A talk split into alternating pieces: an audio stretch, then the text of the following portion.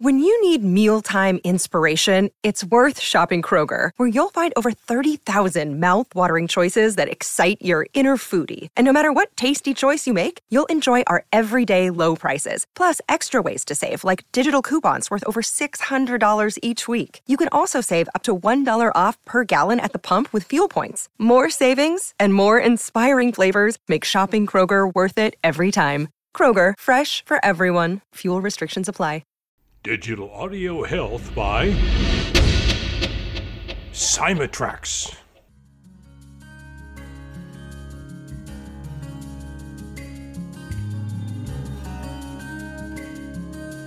Welcome to the Rhonda Grant Show with your host, Rhonda Grant. If you believe that there is more to life than what you see right now and you want to find out more, listen in as her guests share their journey and their extraordinary experiences. Now, here is your host, Rhonda Grant. Welcome to the Rhonda Grant Show. Sometimes the universe has a way of placing people or obstacles in your path to help guide and direct you on your mission. Listen in as we discover the path my guest has traveled. Has he been inspired by a calling, crafted his journey, or a bit of both? I invite you to embrace the conversation and to use it to help you to recognize if this is happening in your life. Our guest today is Wendell Amisimak Stalker, musician, artist, and now published author. Wendell was born above the Arctic Circle and raised in Kotzebue, Alaska, by his father Jacob Stalker Sr. and mom Maria T. Stalker. He had three sisters and six brothers. He moved from Noatak, Alaska, where he lived for the first six years of his life, to Kotzebue. At Noatak, people spoke the Inupiaq Eskimo language. Welcome to the Rhonda Grant Show, Wendell. Thank you. Thank you for having me on. Oh, I'm so excited about our conversation because I've read some of your book and I'm really interested in a lot of things that you write about. But I'd like you to tell the audience first a little bit about your early beginnings. Well, in the beginning, uh, I started writing a lot of people in upstate New York where we lived for seven years. Yes. Didn't know about the lifestyle of the Eskimo natives above the Arctic Circle. Mm. They thought it was a different country. Oh, yes. So, so I had to write to let them understand that we we may live way above the Arctic Circle, but we're still Americans. hmm And I write in the style of my grandparents Okay. because that style is being forgotten. There are not too many that could still remember the old stories. Yes. And I was lucky to live the first six years of my life speaking and and just living the Eskimo lifestyle. How was the stories important that you learned while you were growing up? Well, when I was growing up, I was able to sit with the elders and listen to the Eskimo stories in the Inupiaq Eskimo language. Yes. And as I grew older, I noticed a lot of people that I grew up with didn't understand our language. Yes. So I decided I should write down what I know and write it in the style of my grandparents so that some of the stuff that I personally know wouldn't get lost. So valuable. Well, and that you knew that that was important to Yeah. preserve that. Yeah, it's very And important because there is so much knowledge that the elders passed on that is being lost. And this, the stories that I write were told to me by grandparents and by elders who all knew the stories. Though I write in fiction, they are based on what they the elders taught me and the, from the old stories. Yes. Well, that is uh, incredible. And so some of these uh, stories would have been actual teachings on how to survive in the harsh climate. Yes. Alaska is huge with, yes. with mountains from one end of the state to the other and rivers crisscrossing uh-huh. the state. And above the Arctic Circle, we get a lot of cold weather. And so we had to use the knowledge of the elders to survive the cold weather by working together, hunting and fishing, and learn how to utilize all the resources, mm-hmm. whether it be resources like the forest or resources from the ocean and rivers and lakes. Yes. It was taught how we could get the animals by the elders. Yes. The elders knew the animals, the elders knew the terrain. Mhm. They had names for all the hills and bends in the rivers and the stands of trees.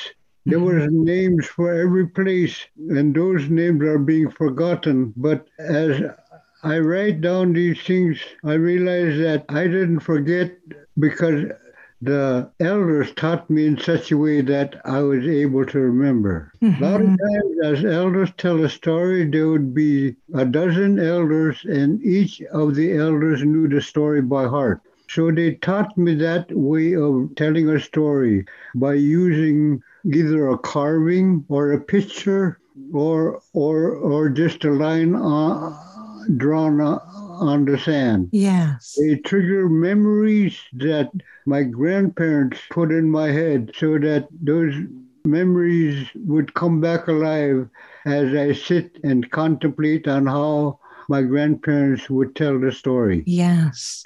Many of the older stories were told by my grandparents, and I just changed the names and modernized everything so that people could understand in the English language. Mm-hmm. The Eskimo alphabet is a lot different, and because there are some letters there that are not in the English language, so my wife would help me write down the words using the keyboard because the Eskimo language have pronunciations that sound like you're trying to cough something up. And Oh, okay. those, those those letters there are that are not in the English language had to be rewritten in such a way that I could understand in my Eskimo language and my wife could understand in the English language. Right. So we we sat together and found ways to write the words to make them sound as familiar as possible as uh, Eskimo alphabet. Mm-hmm. The the knowledge that the elders gave to me is not just me, but everyone who listened to the stories at the time. Though I was just five or six years old, those stories stayed with me because I lived the country, I ate the animals, and I lived the weather. So those things all trigger memories of the stories that I write down. So it is easier for me to write down because it is like my grandparents talking through my pencil. I use I use a pencil and, and a notepad to write everything down. And as I write down one sentence, that one sentence will trigger memories to write the next sentence. Mm-hmm. So it's Eskimo way of remembering that I write down. And I write it in such a way that anybody could understand and could relate. As the people in upstate New York listening listen to me read my short stories, after the story is done, the people that have never been to Alaska would thank me and say, It feels like you have just taken my hand and walked me through northern part of Alaska. Mm. I write it in such a way that my grandparents would understand, and I write it in a way that English people could understand. So I make sure that none of the meanings is lost in translation. So Right. what what I write down in English could also be written down in Eskimo language, and uh, a lot of the elders could recognize where the story came from. hmm As, as I write a, a short story, there might be maybe 15 or 20 pages, but out of the 15 or 20 pages, there might be a half a dozen of the old stories put together to make one story. I see. So it is just writing from Inupiaq to English. hmm The- So, when you would go on a hunt or go fishing in order to bring uh, food in, either to the village or to your home for your children, or when your mom and dad would do that, were there certain places where people knew ahead of time where animals might be? I mean, I know it was the rhythm of the ocean, and certain fish would be in certain places at different times of the year. But did did the Eskimo people did they rely on a sort of sixth sense in order to know where the animals would be that day if they needed food? Yes, uh, there was people that knew the habits of the animals, the Yes. migration routes, and the food they eat. So, uh, if you know where uh, the caribou's food is, the lichen that they eat, the moss that they eat, you you are more likely to get a caribou because the caribou are there to eat that food. Mm-hmm. So the elders would tell us each animal had a different diet, and each each plant that the animal ate grew at a certain place. Most Right. most plants did not grow on the northwest side of, of the hill or mountain because up above the Arctic Circle we get a northwest wind Right. and that tends to kill all the animals in the fall time and and it blows all winter. So hmm. we learn to hunt for food on the southwest sides of the mountains and hills and follow the rivers and creeks and lakes so the elders knew that and they taught us at an early age in order for us to survive, we had to know where the animals went to eat or to mate or just uh, their migratory routes Mhm. because that is very important. And also, another thing that our elders taught us that there were people called shamans Yes. who were able to communicate with their spirit helpers.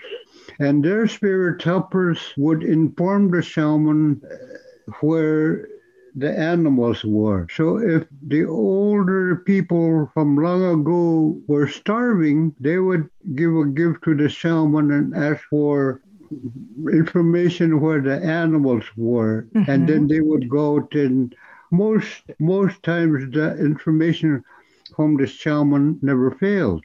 Right. So if a community is starving, a shaman is very important because that shaman was the only one who was able to communicate with the spirit helper. hmm So the Eskimo people from long ago knew that a shaman was very important because uh, of the survival of the community depended on the knowledge of the shaman spirit helper. Oh yes. So even though sometimes the shaman did very bad things, he was also very important in keeping the whole community alive.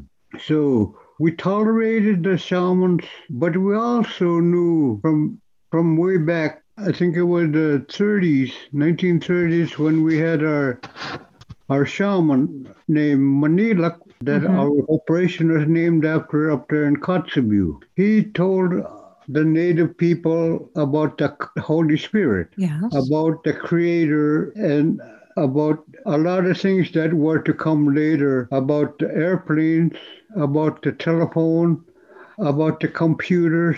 And, and the people of long ago didn't believe him. hmm So he had to move away from society. And we, as people, remember those teachings by Maniilaq and knew that there was a creator that was more powerful than any of the powers that the shamans had. Mm-hmm. So we were able to accept the first missionaries uh, later when they came because Maniilaq had prepared us for who we call Atanak, who is the creator of everything. Mm. So we have knowledge from the spirits, spirit helpers that taught us that there will be religion coming and there would be all the modern enmities that we enjoy today. Mm-hmm. And this this was told way back like a hundred years ago. Mm-hmm.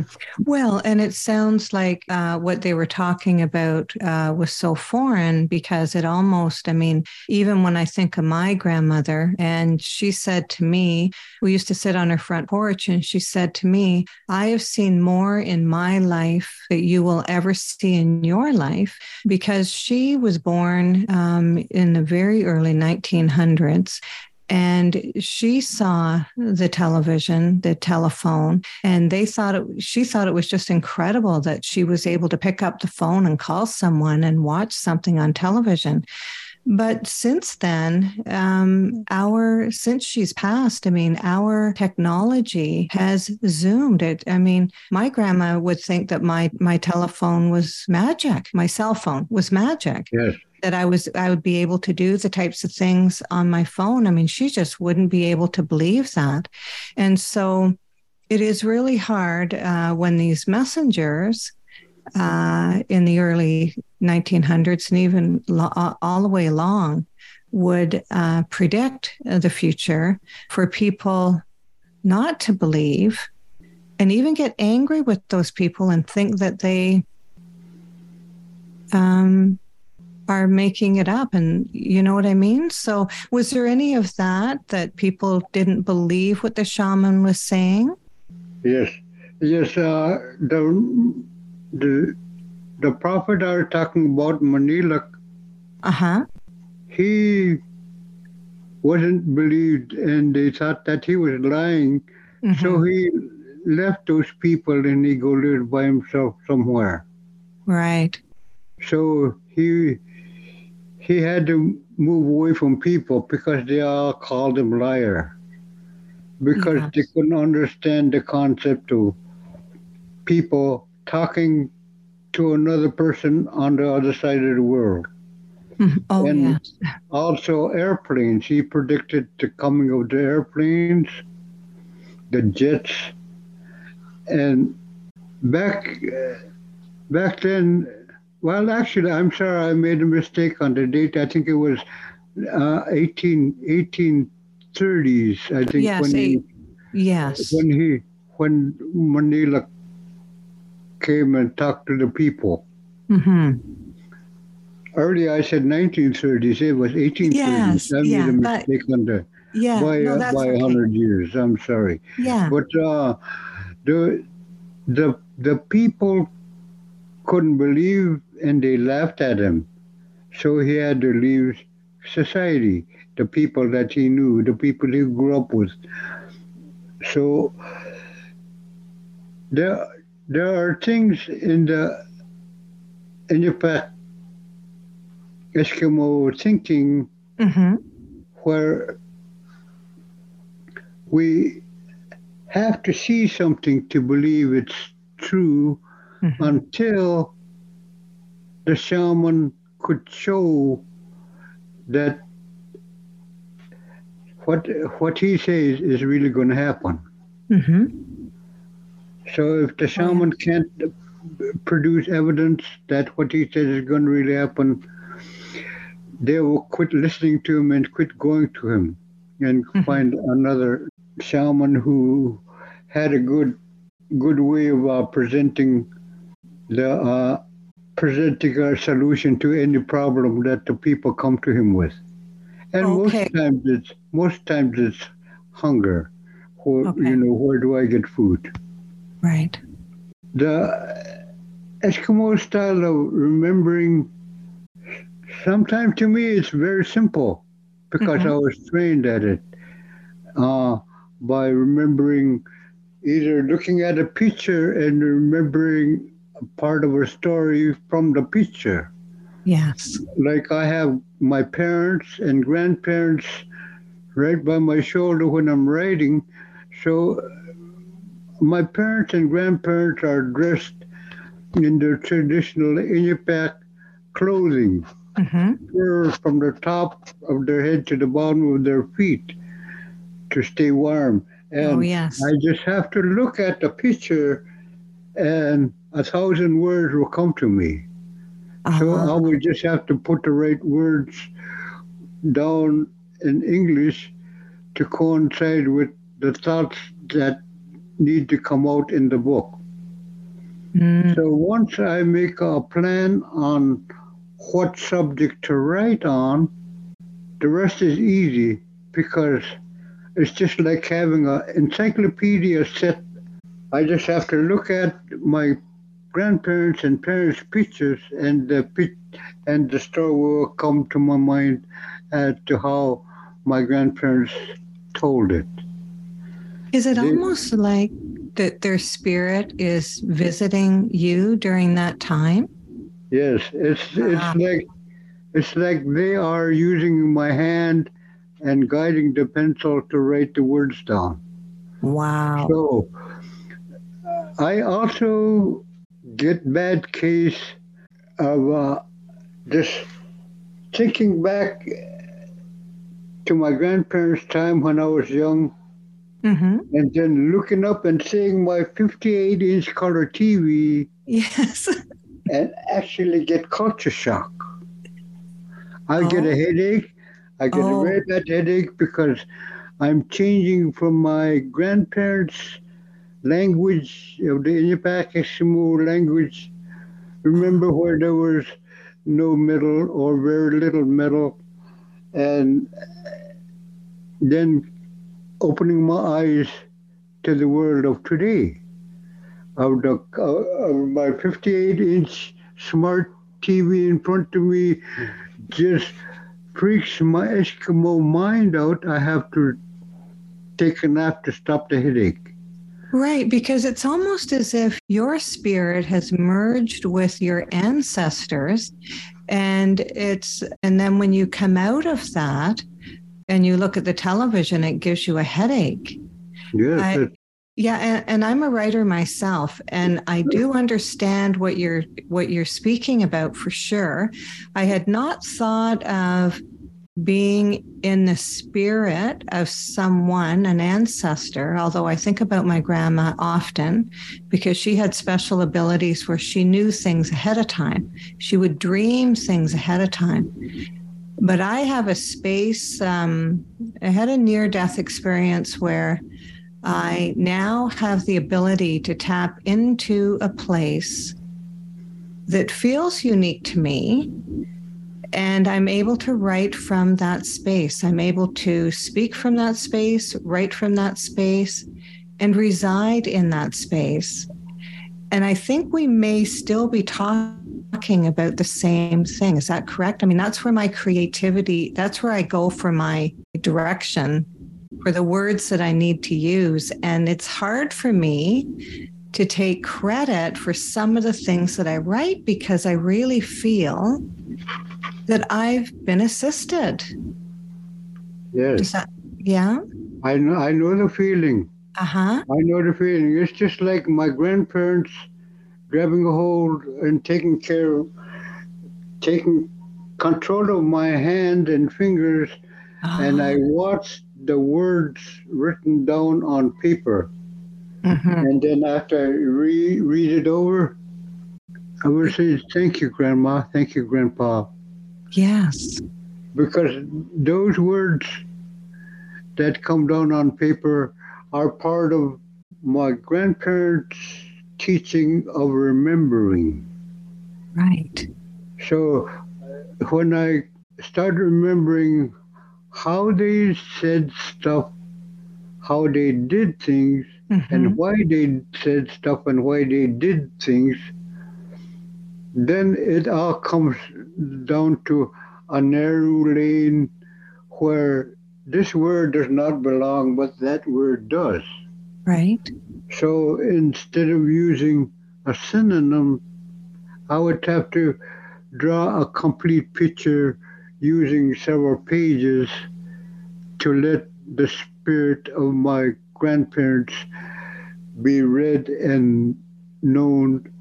And I use that so that the authenticity of my life above the Arctic Circle would be felt by people all around the world. Oh, Because yes. you could feel the the heart of my grandparents speaking through me. Yes. And like you said earlier, I find it hard to take credit sometimes for what I write because uh, it is how my grandparents taught me. And and a lot of times I would, uh, when people say it's, it's real good, I would I would say thank you, grandma, thank you, grandpa. Yes. You know, because because it it is them that taught me in the Inupiaq way how to remember and how to put down on paper the lifestyle that we enjoy above the Arctic Circle. Yes. Do you feel that you're almost an ambassador Yes, yes, and that it, it is your duty to write and to share these stories? Is that how you feel? yes, yes. If I didn't, uh, I feel like if I don't write it down, then people will be misinformed. Okay. So what I write down, it informs people of our lifestyle above the Arctic Circle and why we do stuff the way we do. Completely different than Western computer style knowledge. We do things for a reason. hmm It's as a young boy until I was six, we traveled every spring and summer out with a boat. We lived up in Noatak. hmm Noatak is like maybe about 60 miles up the river, maybe 50 miles. But when you look toward the ocean from Noatak, it's just like 12, 12 miles away. hmm It's just that the river is a long way from the mouth to the to the village. Hmm But we traveled every spring down that river out to the ocean to get ocean animals, What types of animals would you be fishing for? seals, Yes. any, any kind of seals, and walrus, and beluga whale, bowhead whale, polar bears. We we go out in the ocean and hunt those. There are a lot of different kinds of seals. Mhm. ring seal, spotted seal, uh, bearded seal.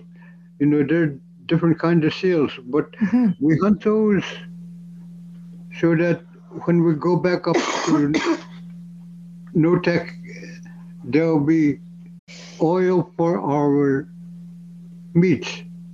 We Yes. use oil from the seal, walrus, and whale like the French dip that oil adds nutrients. Okay. that that may be wanting in, in some of the meats like the rabbit. Hmm so uh, we learned that from our grandparents. We still do that today. We still go out in the ocean and hunt these ocean going animals and we still use their oils today because when you use other oils, you're in danger of getting a like a blood clot in your brain because Oh. of the like like bacon. hmm Like if it's 50 below outside and you have bacon in your system, that it could congeal and cause a stroke. Oh. That's that's in the extreme cold. Oh, yes. Yes. So so we have oils like the like the seal, the whale, and the walrus. Those oils, when you render the blubber and fat, you make oil. You put that in the freezer. hmm You take that out a couple weeks later, and you, as soon as you take it out of the freezer, you could put a spoon in it and stir it. it does not freeze and congeal like bacon. So those kind of oils are very important. And Oh, so that is just one aspect of our surviving 50 below. The the oils that we put in our bodies are designed not to freeze. It's like an antifreeze, different than than bacon, which Mhm. would, actually congeal even though at room temperature. After after a while, you could see Oh, lumps yeah. on the bacon. You know yeah when it turns colors. Yeah, it turns So- that uh, grayish sort of color. So, so sometimes like like way up in Barrow, when somebody has a heart attack, they'll the native will say, "He probably ate a lot of bacon this morning." Oh, yeah. So, and that's what's happened. Yeah. so, so it's it's it's little things like that that become big in our life above the Arctic Circle.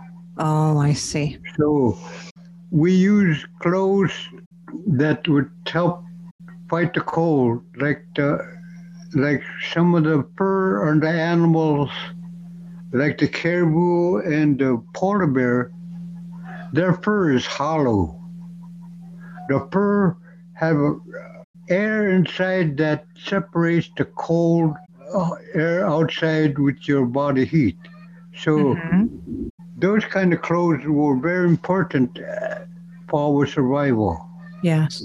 Now, were they heavy? Were they heavy to wear? No, they were so light. They were the lightest clothes that you've ever tried. It's just, just like when my mother made clothes for my father. My pair of tennis shoes were just as heavy as all of his clothes. He had a hat, a parky, uh, pants, mukluks. All those, they even his mittens, all those were the same weight as my Nike tennis shoes. Were And weighted, so yeah. mainly for 50 below weather outside, the hollow furs preferred unless you could get a thick fur with down, Mhm. then that also could stop the cold from penetrating Mhm. the the only way that I could uh, could go back up north is to have that oil from the ocean and warm clothes. So that was taught to me by my grandparents. Even in this day and age, it's still very important to have the right clothes, dry socks, and the right food in your stomach to help fight the cold. All that oil from the fish, walrus, and whale is like carrying your own little heater in your stomach. It Oh, produces heat. Oh, okay. And so there are times when I touch my wife after I eat some of that native foods, and she say, "Oh, you're so warm." Yes.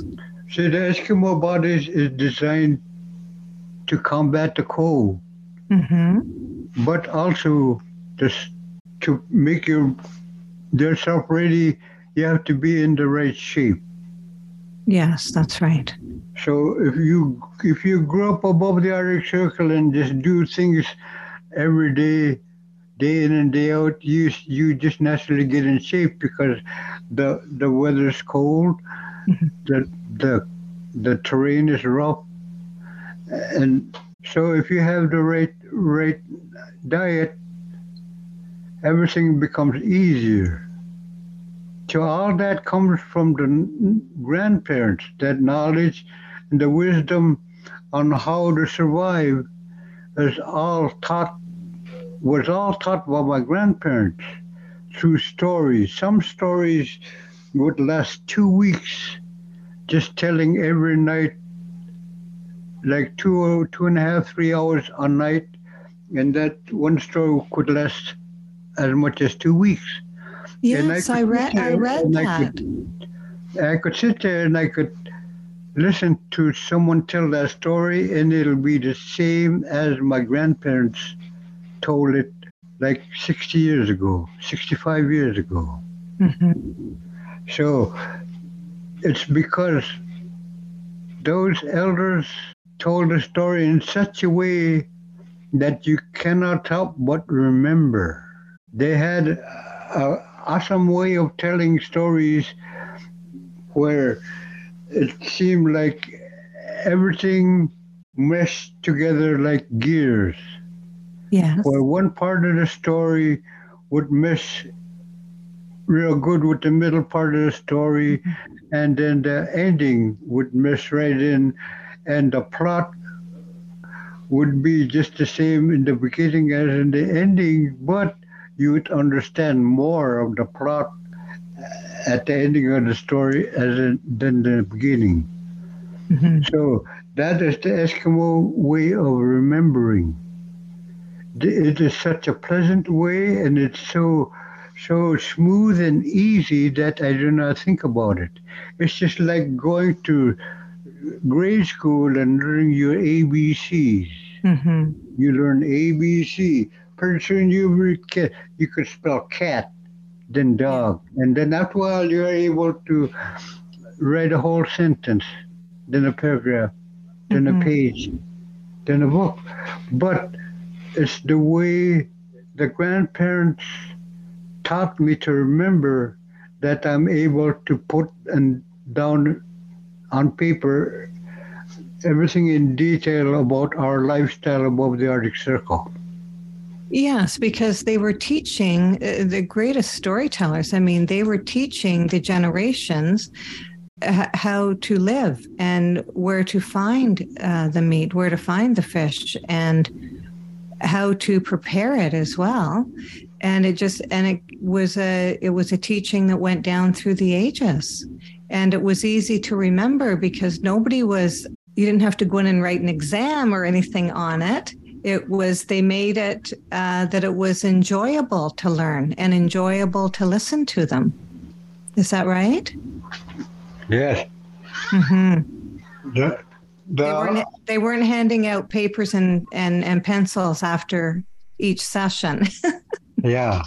to see what you And- retained And and the awesome thing is we weren't graded. exactly The elders didn't grade us. They just told the story yes in such a way that we couldn't help but remember. Well, it inspires a person to learn because they know that one day uh, that they would be the ones who are going fishing. And I'm sure that there are certain ages where you were allowed to go on hunts. Is that true? Allowed, allowed to go on overnight or maybe even week long expeditions. Yes. As I lived up in upstate New York, Uh-huh. we were there for five years. There were some of the questions were, how do you catch this animal? hmm Or like uh, like a bowhead whale. A bowhead whale could grow to 60 feet long Yes. at an average of uh, one ton per foot. hmm A 60 foot long whale could be uh, 120,000 pounds. So how? And you had to have special knowledge on how to hunt and process an animal that huge. So the Eskimos taught a lot on how to hunt certain animals. hmm And what was handed down from their grandparents was the same information that they handed down to us. Yes. And it's just, there were so few people nowadays that speak the Eskimo language that those stories are, are being lost because Okay. they couldn't understand.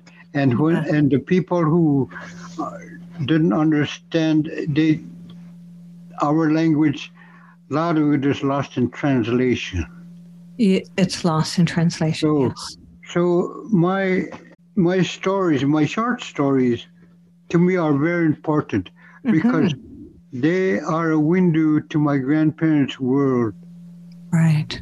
and I give the grandparents all the credit. Hmm because without them, there wouldn't be no reason for me to write, and I would write probably on different subjects, but as a, as a Inupiat I learned the old way how to do a lot of things. Yes. And when I see some of the people that come up, like the tourists or other people, and they have completely different ways of doing things, hmm and their their ways would work where they come from, at uh, where where their home is, but above the Arctic Circle, it's it's completely different. They, Yeah, it doesn't- The things that they normally do down there, who, like let's say someone from Florida, people from Florida get cold easy.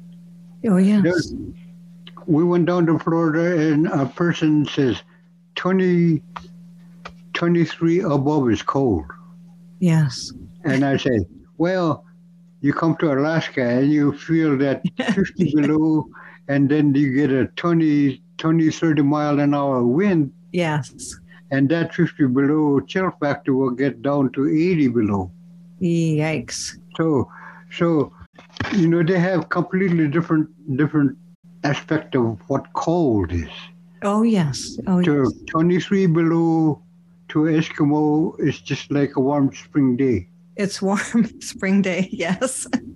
So, you know, when I lived up in uh, upstate New York, that's how it was.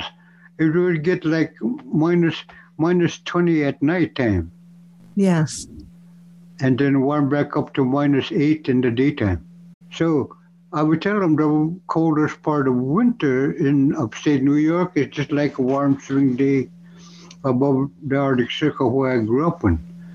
So there, Yeah. the things that they do at home would be good where where it doesn't get 50 below anymore and the stuff if i went there and live with them and then come back up and try to do stuff their way i, I might lose my feet by uh, frostbite or something like that Oh, because yes. their their knowledge is for warmer climates Yes, that's right. so that's why I write I write the stories like I do in 50 below, surviving 50 below, Yes. and Arctic memories. And Arctic memories. Those tell stories of how to hunt. Some some stories will be like a, a adopted boy going out with his father, who call him, he call him daddy now, and uh, he call him papa. Going out in the ocean and learning how to get seals from papa without using a gun. Mm. So to me, that was very important because if if I didn't have a gun, I would still be able to go out and get a seal to Yes. eat and feed my family. So those stories I write down, even though they might be more modern, they still have the same Alaska animals, the same Alaskan weather, the same Alaskan territory. I mean, the like mountains and oceans hmm same terrain, but different people. Oh, yes. Lots, lots of people that come up are educated, and their education is a completely different than what I learned from my grandparents. I try to teach them as much as I could because I don't want any people that go up north to have any misconceptions and either lose their life or their limbs. Mm. Like frostbite is very serious. Oh, yes. Yeah, people people I know and grew up with above the Arctic Circle live without without feet Mm. because of frostbite. And so if I could teach people how not to get frostbite, then my job is done because Yes. they they they will have their limbs and they'll survive. That is the teaching of my grandparents. hmm You're listening to the Rhonda Grant Show right now, whose podcast has been treated with digital audio health by my sponsor, Cymatrax. And today, I am speaking with Wendell Stalker, who was raised in the Arctic Circle. Um, can you let people know how they may purchase your book and how they may reach out to you, Wendell? Yes, uh, my books are on sale at uh, Writers Republic, Amazon, and Barnes and Noble, and my website is Amisimak, A M I S I M A K, Amisimak at yahoo.com. Wonderful. Okay, and we'll put that in the show notes. What I like to ask my guests at this time, Wendell, is do you feel that you've been called to your journey?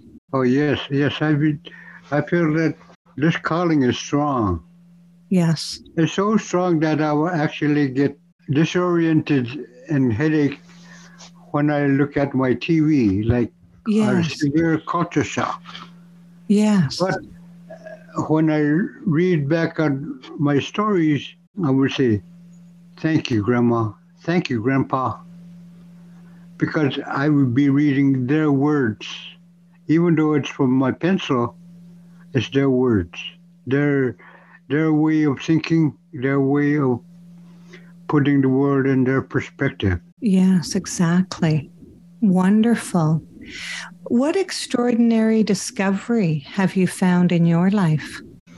Well, I found that though I might I might move around all over the world, Yes.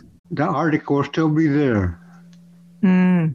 And there'll still be people that come up to the Arctic, but if they could read my book and understand a little bit of our world, then my calling would be known by the people who read it. And that's very important.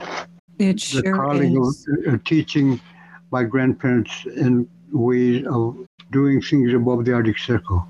hmm Wonderful.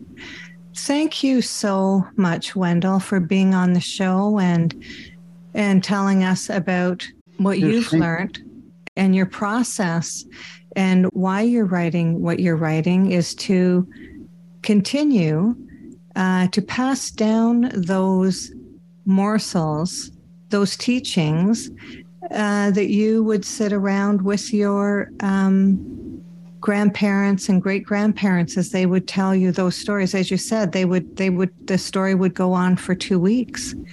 And I think that you're doing such a wonderful exercise in leaving behind or leaving us with a legacy of the Eskimo people and how they survived and how uh, they took care of themselves. I mean, the tip about eating bacon when it's really cold out, I mean, I, who would have thought that? But we don't know the consistency of other oil. So I would like to thank you so much for being on the show.